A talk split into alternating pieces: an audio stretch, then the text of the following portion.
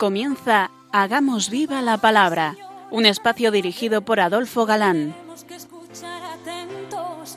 En tu palabra, Jesús, está el mensaje, el del amor, el de andar despiertos. Cuando no tenga sentido la tristeza, en nuestra historia andemos como ciegos. En tu palabra hallaremos la fuerza que nos levante y llene de sosiego. Ojalá comprendamos tu palabra. Ojalá practiquemos tu palabra. Ojalá nos envuelva tu palabra. Ojalá nos transforme tu palabra.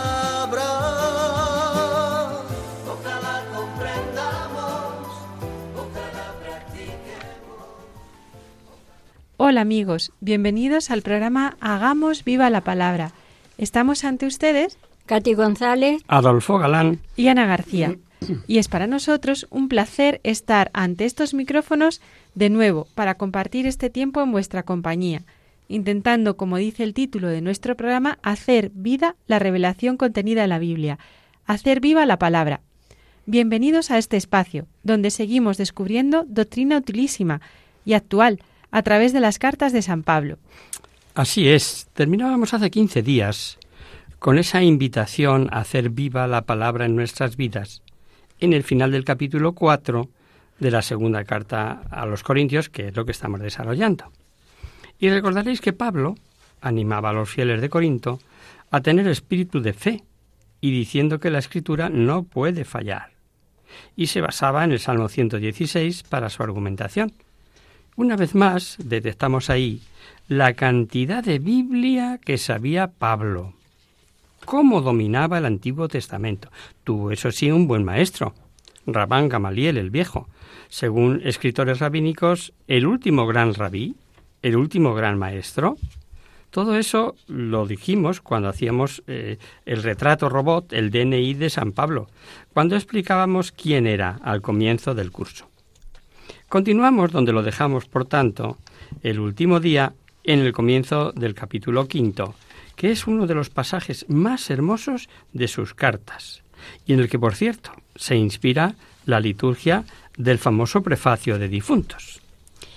porque sabemos que si esta tienda, que es nuestra morada terrestre, se desmorona, tenemos un, edi- un edificio que es de Dios, una morada eterna, no hecha por mano humana, que está en los cielos.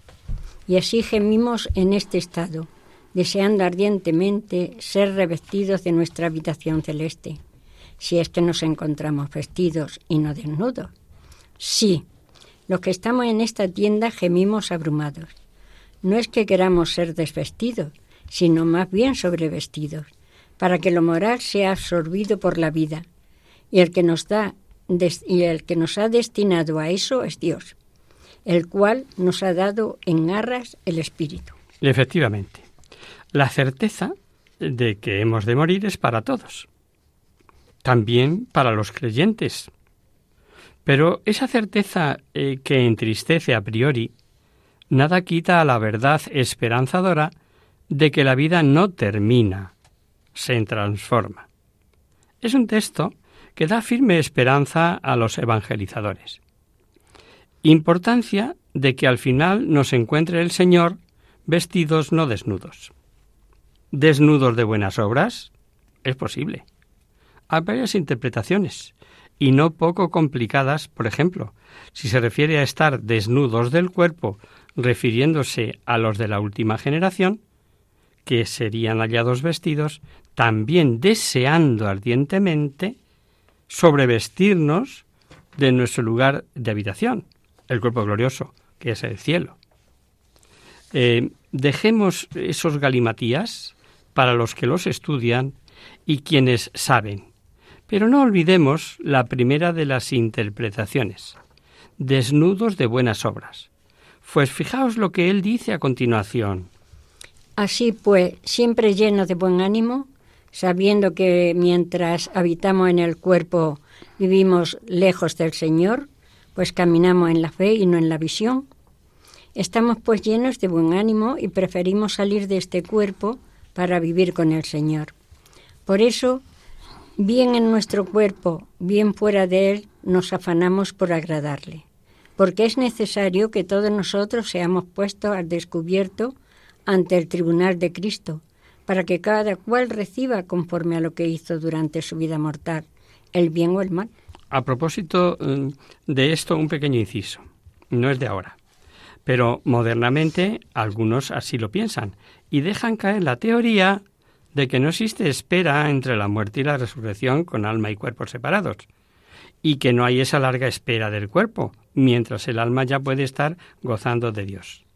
Jesucristo sabía que el cuerpo del buen ladrón iría a la fosa, a la fosa común en el caso del ladrón, cuando apenas muriese. Y no se puede poner en duda de que ese mismo día su alma ya estaba gozando con Jesucristo. Y esto antes de la misma resurrección del cuerpo de Cristo. San Pablo en estos versículos deja claro que él pensaba lo mismo sobre la existencia del alma fuera del cuerpo, lo que niegan algunos sabiondos, dándoselas de enterados. También quedó claro en la enseñanza de Jesús con aquella maravillosa parábola del rico Epulón y Lázaro, y que narra Lucas en el capítulo 16 de su Evangelio. Y ante esta verdad sabida, creída y predicada por San Pablo, es natural que diga quisiéramos más partir del cuerpo y morar junto al Señor, como hemos leído, y con más detalle veremos en la carta a los filipenses. Cuando hay seriedad, sinceridad, en el proceder y se sabe que hemos de dar cuenta a Dios de nuestros actos y que a Dios no hay quien le engañe, poco importa el juicio de los hombres. Pero sí cuenta el saber que hemos de ser luz y que no basta con no serlo, sino que es menester no parecerlo. Y por eso vemos que Pablo quiere que los corintios crean en su sinceridad. Y es interesante saber que al hablar de dar cuentas a Dios, al hablar del juicio, en esta ocasión, San Pablo, como se refiere al juicio particular, el de cada uno de nosotros, emplea palabra distinta en el griego. Y cuando se refiere al juicio universal, en este texto emplea la palabra crisis con K, y cuando habla del juicio natural, nunca emplea esta palabra. Pero seguimos con la carta. Solamente queremos daros ocasión para gloriaros de nosotros y así tengáis como responder a los que se glorían de lo exterior y no de lo que estaba en el corazón. En efecto, si hemos perdido el juicio, ha sido por Dios, y si somos sensatos, lo es por vosotros, porque el amor de Cristo nos apremia al pensar que si uno murió por todos, todos por tanto murieron, y murió por todos, para que ya no vivan para sí los que viven, sino para aquel que murió y resucitó por ellos. Así que en adelante ya no conocemos a nadie, a nadie según la carne, y si conocimos a Cristo según la carne, ya no le conocemos así. Por tanto, el que está en Cristo es una nueva creación. Pasó lo viejo, todo es nuevo. Y podemos decir palabra de Dios. Porque el, el tema el tema es eh, tan serio, tan profundo, que pasamos por encima de él sin reparar en toda la doctrina que nos ha soltado aquí Pablo en un momento. A pesar de ir conociendo el corazón y el espíritu de Pablo, se encuentra uno, al leer sus cartas, con frases que le dejan a uno uh, al descubierto nuestra pequeñez. ¿Cuántas veces hemos oído y comentado esta frase? la caridad de Cristo nos apremia o en ocasiones emplea otro verbo, ¿no? Nos constriñe. ¿Cómo vive Pablo la verdad del cuerpo místico y el misterio de la redención? Porque nos constriñe al estar persuadidos de que Cristo murió por todos. Y al ser así, atención, los que viven no han de vivir ya para sí, sino para aquel que por ellos murió y resucitó. Cristo murió por todos y se hizo representante de toda humanidad. El pecado va de nosotros a Él y la justicia de Él a nosotros. La muerte de Jesucristo fue un hecho real, histórico, que ocurrió en ese momento, allí, entonces. Pero nuestra muerte y resurrección, la de cada uno, se da en el bautismo, que es cuando nos incorporamos a Cristo resucitado. Somos ciertamente criaturas nuevas. Seguimos leyendo. Y todo proviene de Dios que nos reconcilió consigo por Cristo y nos confió el ministerio de la reconciliación. Porque en Cristo estaba Dios reconciliando al mundo consigo, no tomando en cuenta la transgresión de los hombres, sino poniendo en nosotros la palabra de la reconciliación. Somos pues embajadores de Cristo, como si Dios exhortara por medio de nosotros. En nombre de Cristo os suplicamos, reconciliaos con Dios. A quien no conoció pecado, le hizo pecado por nosotros, para que viniésemos a ser justicia, justicia de Dios en él.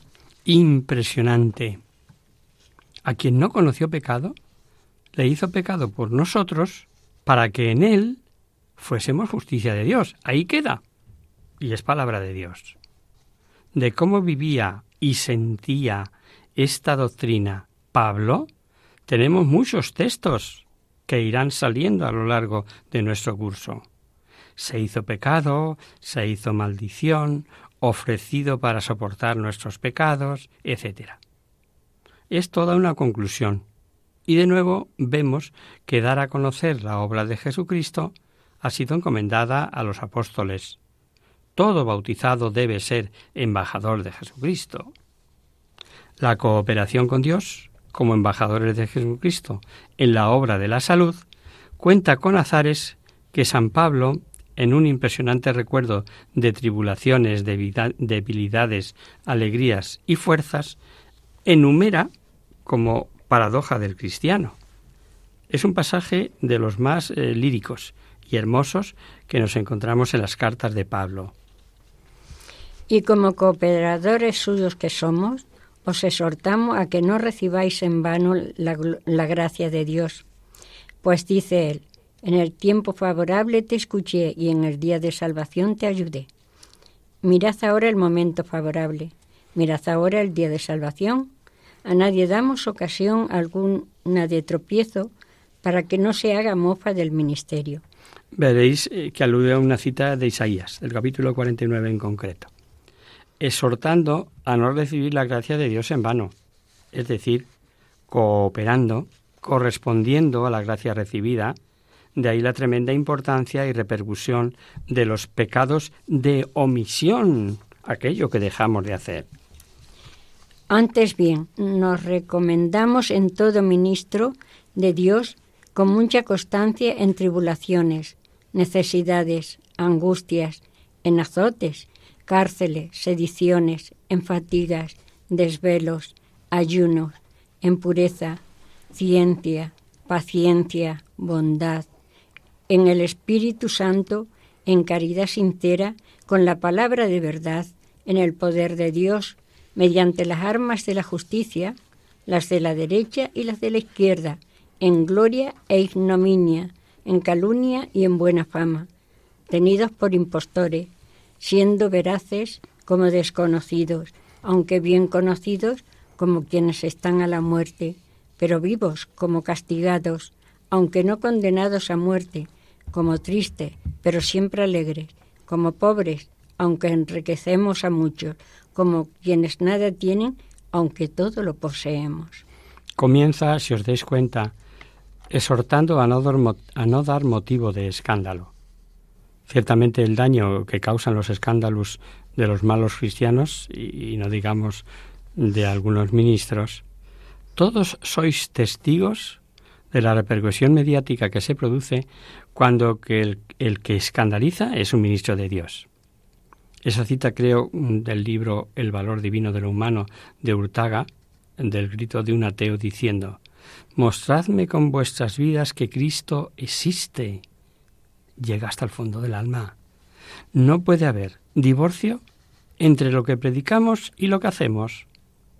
No puede haber una conducta dentro del templo y otra fuera, y afecta a todo cristiano.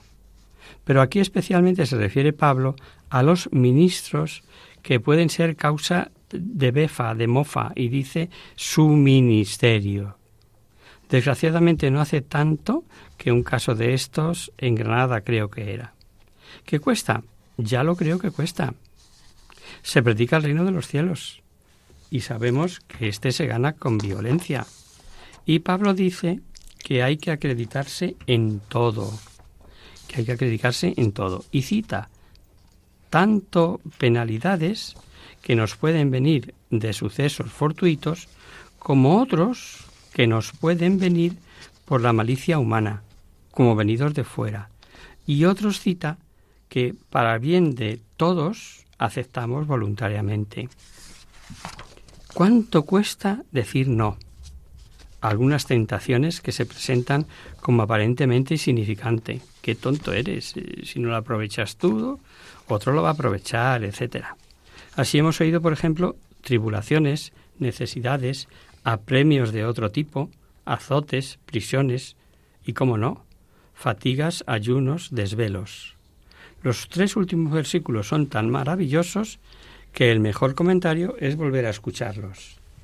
En gloria e ignominia, en calumnia y en buena fama, tenidos por impostores, siendo veraces, como desconocidos, aunque bien conocidos, como quienes están a la muerte, pero vivos, como castigados, aunque no condenados a muerte, como tristes, pero siempre alegres, como pobres, aunque enriquecemos a muchos, como quien nada tienen, aunque todo lo poseemos. Y una vez leídos, nos quedamos meditándolos, si os parece, mientras escuchamos esta música.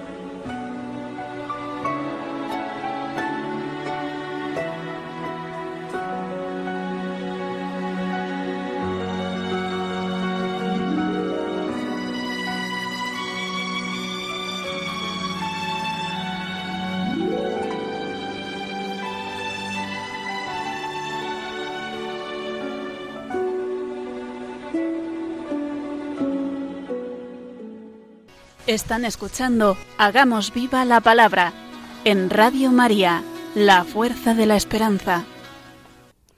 Amigos, de nuevo con vosotros tras este breve descanso musical.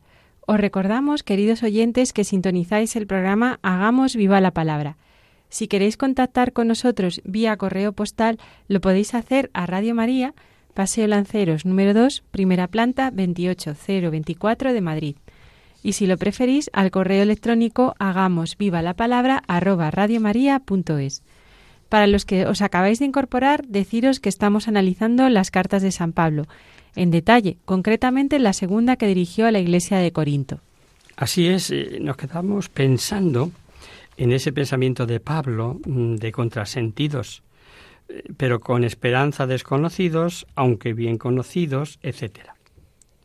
Y tras abrir Pablo el corazón expresando a los corintios su amor, les pide que igualmente ellos abran su corazón y correspondan.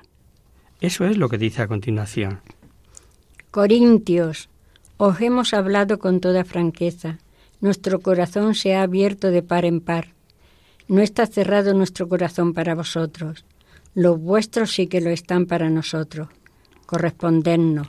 Os hablo como a hijos abríos también vosotros. El final de este capítulo sexto, el próximo que vamos a ver, extraña un tanto si no tenemos en cuenta lo que ya sabemos sobre la corrupción de Corinto. Porque después de cuanto hemos escuchado, volver ahora a pedir que no se contaminen, pero hay algo eh, que parece de imperiosa necesidad ante los peligros y que advierte Pablo. Salid, eh, salid en medio de ellos recomendación de que no es salir de Corinto ni buscar un lugar donde no llegue la tentación. Ya había dicho Jesús al Padre a favor de los apóstoles eh, que no les sacara del mundo, sino que fuesen preservados de las malicias del mundo. ¿Se entiende, verdad? Y a propósito de esto les dice Pablo, No ungiros en yugos desigual, desigual con los infieles, pues ¿Qué relación hay entre la justicia y la iniquidad? ¿Qué unión entre la luz y las tinieblas? ¿Qué armonía entre Cristo y Belial? ¿Qué participación entre el fiel y el pagano? ¿Qué conformidad entre el santuario de Dios y el de los ídolos? Porque nosotros somos santuario de Dios vivo, como Dios, como dijo Dios. Habitaré en medio de ellos y andaré entre ellos. Yo seré su Dios y ellos serán mi pueblo. Por tanto, salid entre ellos y apartaos, dice el Señor. No toquéis cosa impura y yo os acogeré. Yo seré para vosotros Padre y vosotros seréis para mí hijos e hijas, dice el Señor Todopoderoso.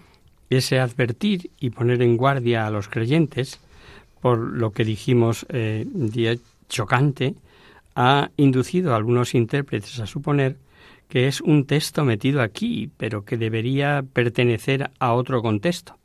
Pero lo cierto es que está así en todos los códices, y más bien puede deberse a ese temor propio del terrible paganismo y corrupción de Corinto. Sobre todo, no podemos descartar el peligro que tenían aquellos cristianos, que convertidos no podían dejar sus amistades paganas de hoy para mañana, ni vivir entre cultos idolátricos, fiestas y orgías, etc. Y una vez más usa el apóstol párrafos textuales de la escritura antiguo testamentarias de Isaías, Levítico, Ezequiel, Jeremías, incluso del segundo libro de Samuel. Y con eso vamos a pasar al siguiente capítulo, si os parece. Pues Pablo pide purificación de toda mancha, acabando así la obra de la santificación una vez más. Pese a su conocido temperamento, expresa con delicadeza de corazón, al sentirse lleno de gozo por las buenas noticias recibidas de esa comunidad. Dadnos lugar en vuestros corazones. A nadie hemos ofendido, a nadie hemos arruinado, a nadie hemos explotado. No os digo esto con ánimo de condenaros, pues acabo de deciros que en vida y muerte estáis unidos en mi corazón. Tengo plena confianza en hablaros. Estoy muy orgulloso de vosotros. Estoy lleno de consuelo y sobreabundo de sobreabundo de gozo en todas nuestras tribulaciones. Efectivamente, en llegando a Macedonia, no tuvo sosiego nuestra carne, sino toda suerte de tribulaciones. Por fuera luchas, por dentro temores. Pero el Dios que consuela a los humillados nos consoló con la llegada de Tito. Al repetir por tres veces que a nadie hizo mal, es clara alusión a los enemigos que tuvo en Corinto, y así los distingue en el sentir sobre su persona, y que como hemos escuchado en ellos tiene Pablo confianza, y le proporcionan consuelo y gozo. No cabe duda que Tito le comunicó, entre otras cosas, el celo de la comunidad por Pablo, y que habían sufrido tristeza por la carta recibida, la primera, pero esa tristeza saludable que proporciona el haberse dado cuenta de no haber obrado bien. Seguimos leyendo. Nos consoló con la llegada de Tito, y no solo con su llegada, sino también con el consuelo que le habíais proporcionado, comunicándonos vuestra añoranza, vuestro pesar, vuestro celo por mí hasta el punto de colmarme de alegría. Porque si os entristecí con mi carta, no me pesa, y si me pesó, pues veo que aquella carta os entristeció, aunque no fuera más que por un momento. Ahora me alegro. No por haberos entristecido, sino porque aquella tristeza os movió a arrepentimiento, pues os entristecisteis según Dios, de manera que de nuestra parte no habéis sufrido perjuicio alguno. En efecto, la tristeza según Dios produce firme arrepentimiento para la salvación, mas la tristeza del mundo produce la muerte. Cuando Pablo escribe, eh, no hace para agradar los oídos.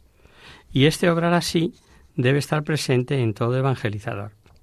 Porque estas tristezas que a veces sentimos por no obrar bien son distintas de las tristezas que ocasionan el fracaso de ambiciones, de no conseguir lo deseado, etc. La primera de esas tristezas conduce al arrepentimiento y acaba convirtiéndose en gozo. La segunda de las tristezas lleva a desánimo y puede llegar incluso a la desesperación. Fijaos, queridos oyentes, con qué claridad y qué cariño rezuma la explicación que les da a propósito del tema. Mirad qué ha producido entre vosotros esa tristeza según Dios. Qué interés y qué culpas, qué enojo, qué temor, qué añoranza, qué celo, qué castigo. En todo habéis mostrado que erais inocentes en ese punto. Así pues, si os escribí, no fue a causa del que injurió, ni del que recibió la injuria. Fue para que se pudiera de manifiesto entre vosotros ante Dios vuestro interés por nosotros. Eso es lo que nos ha consolado. Y mucho más por este consuelo nos hemos alegrado por el gozo de Tito, cuyo espíritu fue tranquilizado por vosotros. Y si en algo me he glorificado de vosotros ante él, no he quedado avergonzado. Antes bien, así como hemos dicho siempre la verdad, así también el motivo de nuestra gloria ante Tito ha resultado verdadero. Y su corazón se inclina todavía más hacia vosotros al recordar la obediencia de todos vosotros y cómo le acogisteis con temor y temblor me alegro de poder confiar totalmente en vosotros. Consoladora las palabras de Pablo, ¿no? Parece que Pablo y Tito habían comentado la impresión y el resultado de la carta y el fruto de la misma, ¿no? Y el común gozo de ambos, a quien recibieron con cierto temor. Y en el siguiente capítulo, ya estamos en el comienzo del capítulo 8, viene Pablo a tratar un nuevo tema. Y a juzgar por el tiempo que le dedica, tres capítulos nada menos, debía suponer para Pablo un tema de suma importancia. Se trata de la colecta a favor de la Iglesia Madre, de la Iglesia de Jerusalén. La situación de esta iglesia por aquella época debía ser delicada en cuanto a excesiva pobreza. Tal vez aquel primer optimismo que nos cuenta el libro de los Hechos de los Apóstoles, eh, ese desprenderse de los bienes entregando todo a la comunidad, mientras ésta fue pequeña y limitada, pudo ser útil y ejemplar. Pero a medida que fue aumentando el número, debió causar una grave penuria. Desconocemos los detalles, desde luego, y en consecuencia no podemos emitir ningún juicio.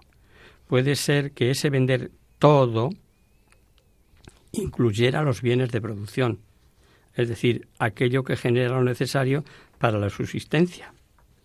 Si vendo el huerto, eh, se acabaron los tomates. Pero no solo para mí, sino para toda la familia. Digo, por ejemplo, no lo sabemos. Hoy también hay comunidades que entregan cuanto tienen, los que forman y viven todo de todos. Pero son comunidades con una vida que no pueden llevar en general todos los cristianos o un grupo muy numeroso, ¿no?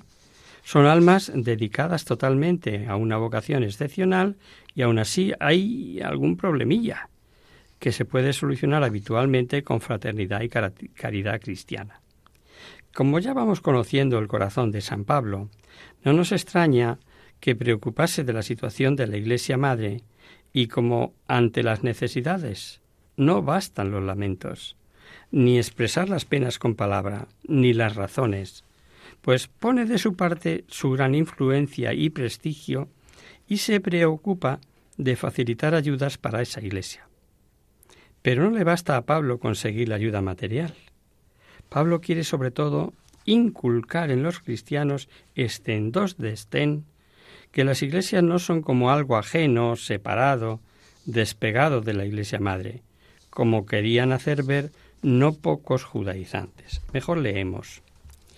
Os damos a conocer, hermanos, la gracia que Dios ha otorgado a la iglesia de Macedonia, pues aunque probados por muchas tribulaciones, su rebosante alegría y su extrema pobreza han desbordado en tesoros de generosidad. Porque atestiguo que según sus posibilidades y aun sobre sus posibilidades, espontáneamente os pedían con mucha insistencia la gracia de participar en el servicio en bien de los santos. Y superando nuestras esperanzas, se entregaron a sí mismos, primero al Señor y luego a vosotros por voluntad de Dios, de forma que rogamos a Tito llevar a buen término entre vosotros esta generosidad, tal como la habíamos comenzado. Conviene fijarnos aquí en detalles. Nos dice que la Iglesia de Macedonia, que vivió en extrema pobreza, se ha convertido en riqueza de su liberalidad. Si unimos esto a que dice que dieron según sus facultades y aun por encima de sus facultades, y por iniciativa propia, no es que se cumplió eso que sabemos en teoría, pero que no nos lo creemos, de que el más generoso es menos le falta, cuanto más generoso eres, menos necesidad tienes. Eso de ayudar a otro, por encima de las posibilidades, un cantar que pocos entonamos. Sabemos de primera mano del proceder de una mujer, de una señora, que durante la guerra civil y, que apenas con lo imprescindible para comer, por la escasez que había, se enteró de un señor escondido que no tenía que comer y ella le mandaba de lo poco que ella tenía para los suyos. Al terminar la guerra resultó ser el señor un gran cargo de una importante empresa y tuvo del agradecido señor la mejor ayuda que podía darla. Colocó bien colocados a sus hijos. Hay otros ejemplos más recientes, como cuenta la Madre Teresa de Calcuta de aquel hindú que da la mitad de su ínfima ración de arroz a un vecino. Pero no nos podemos parar aquí. Pero el versículo 4, refiriéndose a lo mismo, es un detalle que no podemos pasar por alto. Dice que los macedonios insistían en que les hiciese la gracia de ayudar. O sea que el ayudar a necesitados es una gracia. Y fijémonos que ha dicho que con esta entrega servían primeramente al Señor. ¿Cuántos cristianos tenemos en cuenta esa doctrina a la hora de socorrer necesidades ajenas? Francamente, algunos quedamos a la altura del betún. Y del mismo modo que sobresalís en todo, en fe, en palabra, en ciencia, en todo interés y en la caridad que os hemos comunicado, sobresalid también en esta generosidad. No es una orden, solo quiero, mediante el interés por los demás, probar la sinceridad de vuestra caridad, pues conocéis la generosidad de nuestro Señor Jesucristo, el cual, siendo rico, por vosotros se hizo pobre a fin de que os enriquecierais con su pobreza. Ahora llevarla también a cabo, de forma que a vuestra prontitud en la iniciativa corresponda la realidad conforme a vuestras posibilidades.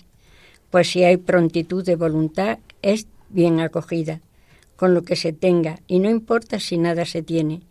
No que paséis apuros para que otros tengan abundancia, sino con igualdad. Preciosa argumentación, ¿no? el próximo día, si os parece, lo vamos a dejar aquí. Comenzaremos desmenuzando esta cita. Eh, hoy el tiempo se nos fue. Ya sabéis que la radio es así. Pero es interesantísimo. Lo retomaremos en este punto.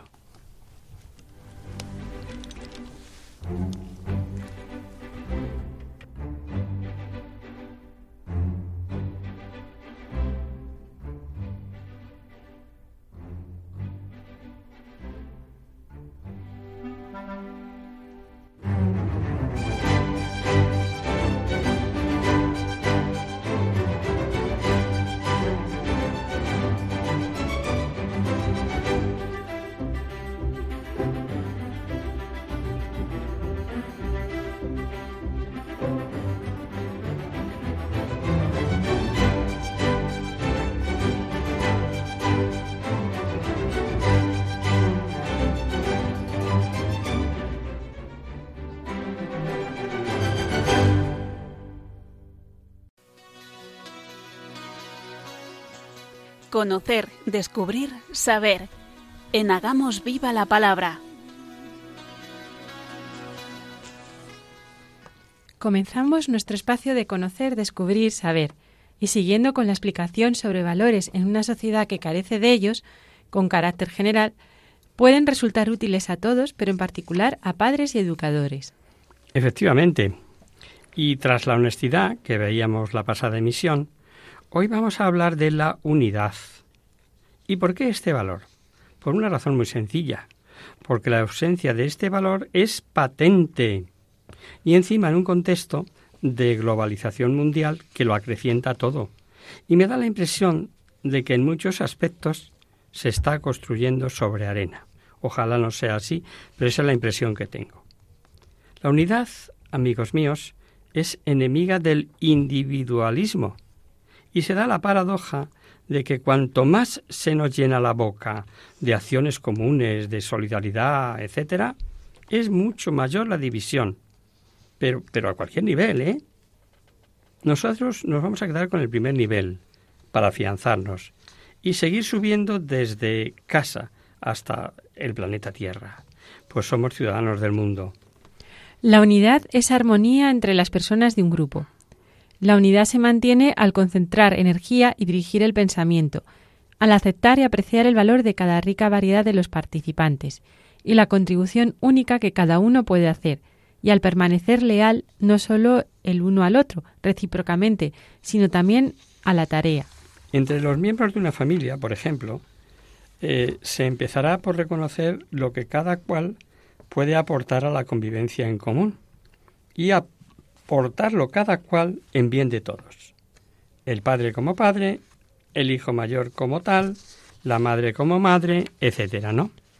La unidad es el valor originario por excelencia, base de los demás, preserva la integridad de cada uno. Además, garantiza la armonía, seguridad y cohesión de todo lo que existe. Se opone a la división que destruye. En los individuos la unidad se manifiesta por el instinto de conservar la vida y evitar los peligros. En la sociedad promueve la solidaridad entre sus miembros y evita pugnas o rencillas que los dividan. Como siempre hemos de indagar qué virtudes se esconden tras ese valor. Eh, ¿Cuáles se os ocurren? Tal vez respeto, humildad, perseverancia, a lo mejor docilidad o hablar rectamente. Mm, deberes para casa. Ahí lo dejo. Como siempre, aportamos un ejemplo, una anécdota si queréis, pero que nos ilustra a propósito de esto. Hoy vamos a hablar de las herramientas. En un pequeño pueblo, existía una diminuta carpintería famosa por los muebles que allí se fabricaban.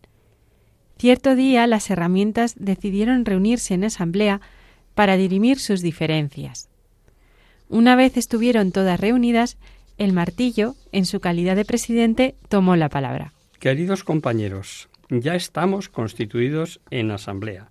¿Cuál es el problema? Tienes que dimitir, exclamaron muchas voces. ¿Cuál es la razón? preguntó el martillo. Haces demasiado ruido, se oyó al fondo de la sala, al tiempo que las demás afirmaban con sus gestos. Además, agregó otra herramienta, te pasas el día golpeando todo. El martillo se sintió triste y frustrado. Está bien, mire si eso es lo que queréis. ¿Quién se propone como presidente? Yo, se autoproclamó el tornillo. De eso nada, gritaron varias herramientas. Solo sirves si das muchas vueltas, y eso nos retrasa todo. Seré yo, exclamó la lija. Jamás, protestó la mayoría. Eres muy áspera y siempre tienes fricciones con los demás. Yo seré el próximo presidente, anunció el metro. De ninguna manera. Te pasas el día midiendo a los demás, como si tus medidas fueran las únicas válidas, dijo una pequeña herramienta. En esta discusión estaban enfrascados cuando entró el carpintero y se puso a trabajar. Él utilizó todas y cada una de las herramientas en el momento oportuno, y después de unas horas de trabajo, los trozos de madera apilados en el suelo fueron convertidos en un precioso mueble, listo para entregar al cliente. El carpintero se levantó, observó el mueble y sonrió al ver lo bien que había quedado. Se quitó el delantal de trabajo y salió de la carpintería. De inmediato la asamblea volvió a reunirse y el alicate tomó la palabra. Queridos compañeros, es evidente que todos tenemos defectos, pero acabamos de ver que con nuestras cualidades hacen posible que se puedan hacer muebles tan maravillosos como este. Las herramientas se miraron unas a otras sin decir nada, y el alicate continuó. Son nuestras cualidades y no nuestros defectos las que nos hacen valiosas. El martillo es fuerte, y eso hace unir muchas piezas. El tornillo une y la fuerza allí donde no actúa el martillo. La lija lima aquello que es áspero y pule la superficie. Gracias al metro es preciso y exacto, nos permite no equivocar las medidas que nos han encargado. Y así podría continuar con cada uno de vosotros. Después de aquellas palabras, todas las herramientas se dieron cuenta que sólo el trabajo en equipo les hacía realmente útiles y que debían de fijarse en las virtudes de cada uno para conseguir el éxito. Frase resumen tomada de un pensador, Raúl Galí. Un equipo es como un buen reloj. Si se pierde una pieza todavía es bonito, pero ya no funciona igual. Eh, hay evidentes eh, comparaciones, ¿no? Se parece mucho a ese ejemplo que usará Pablo para hablar del cuerpo místico, a que sí. La diferencia es que en lugar de herramientas, él habla de miembros de un mismo cuerpo, manos, ojos, pies, etc. Imprescindible en cualquier caso la labor de cada uno para lograr la auténtica unidad. El extraordinario valor de la unidad del que hemos hablado hoy y que con el ejemplo yo creo que ha quedado muy clarito. Y hasta aquí, queridos amigos, el programa de hoy. Os dejamos con nuestra sintonía y os recordamos que si queréis dirigiros al programa para cualquier duda, aclaración o sugerencia, participando en el espacio de conocer, descubrir, saber, estamos a vuestra total disposición y encantados de atenderos en la siguiente dirección. Radio María, Paseo Lanceros número 2, primera planta, 28024 de Madrid o bien, si lo preferís, al correo electrónico hagamos viva la palabra arroba radiomaria.es. Os hemos acompañado en esta emisión Adolfo Galán, Katy González y Ana García. El próximo miércoles, como sabéis, está el programa del Padre Rubén Inocencio, que alterna con nosotros, quien guarda mi palabra. Por tanto, nosotros nos encontraremos de nuevo dentro de 15 días, si Dios quiere. Con un programa en el que veremos cómo se realiza una nueva colecta que Pablo enviará por Tito y probablemente Lucas, y dice dos cosas interesantes al respecto. Una, que no lo hagas de mala gana, ni obligado, y dos, que Dios ama al que da con alegría. Hasta el próximo día, amigos. Hasta dentro de 15 días. Hasta el próximo día, amigos.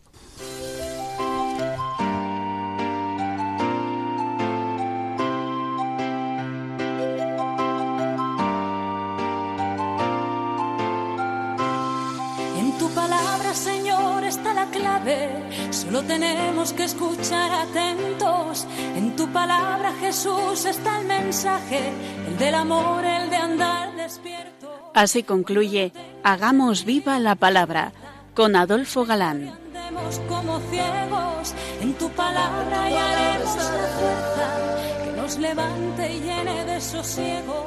Ojalá.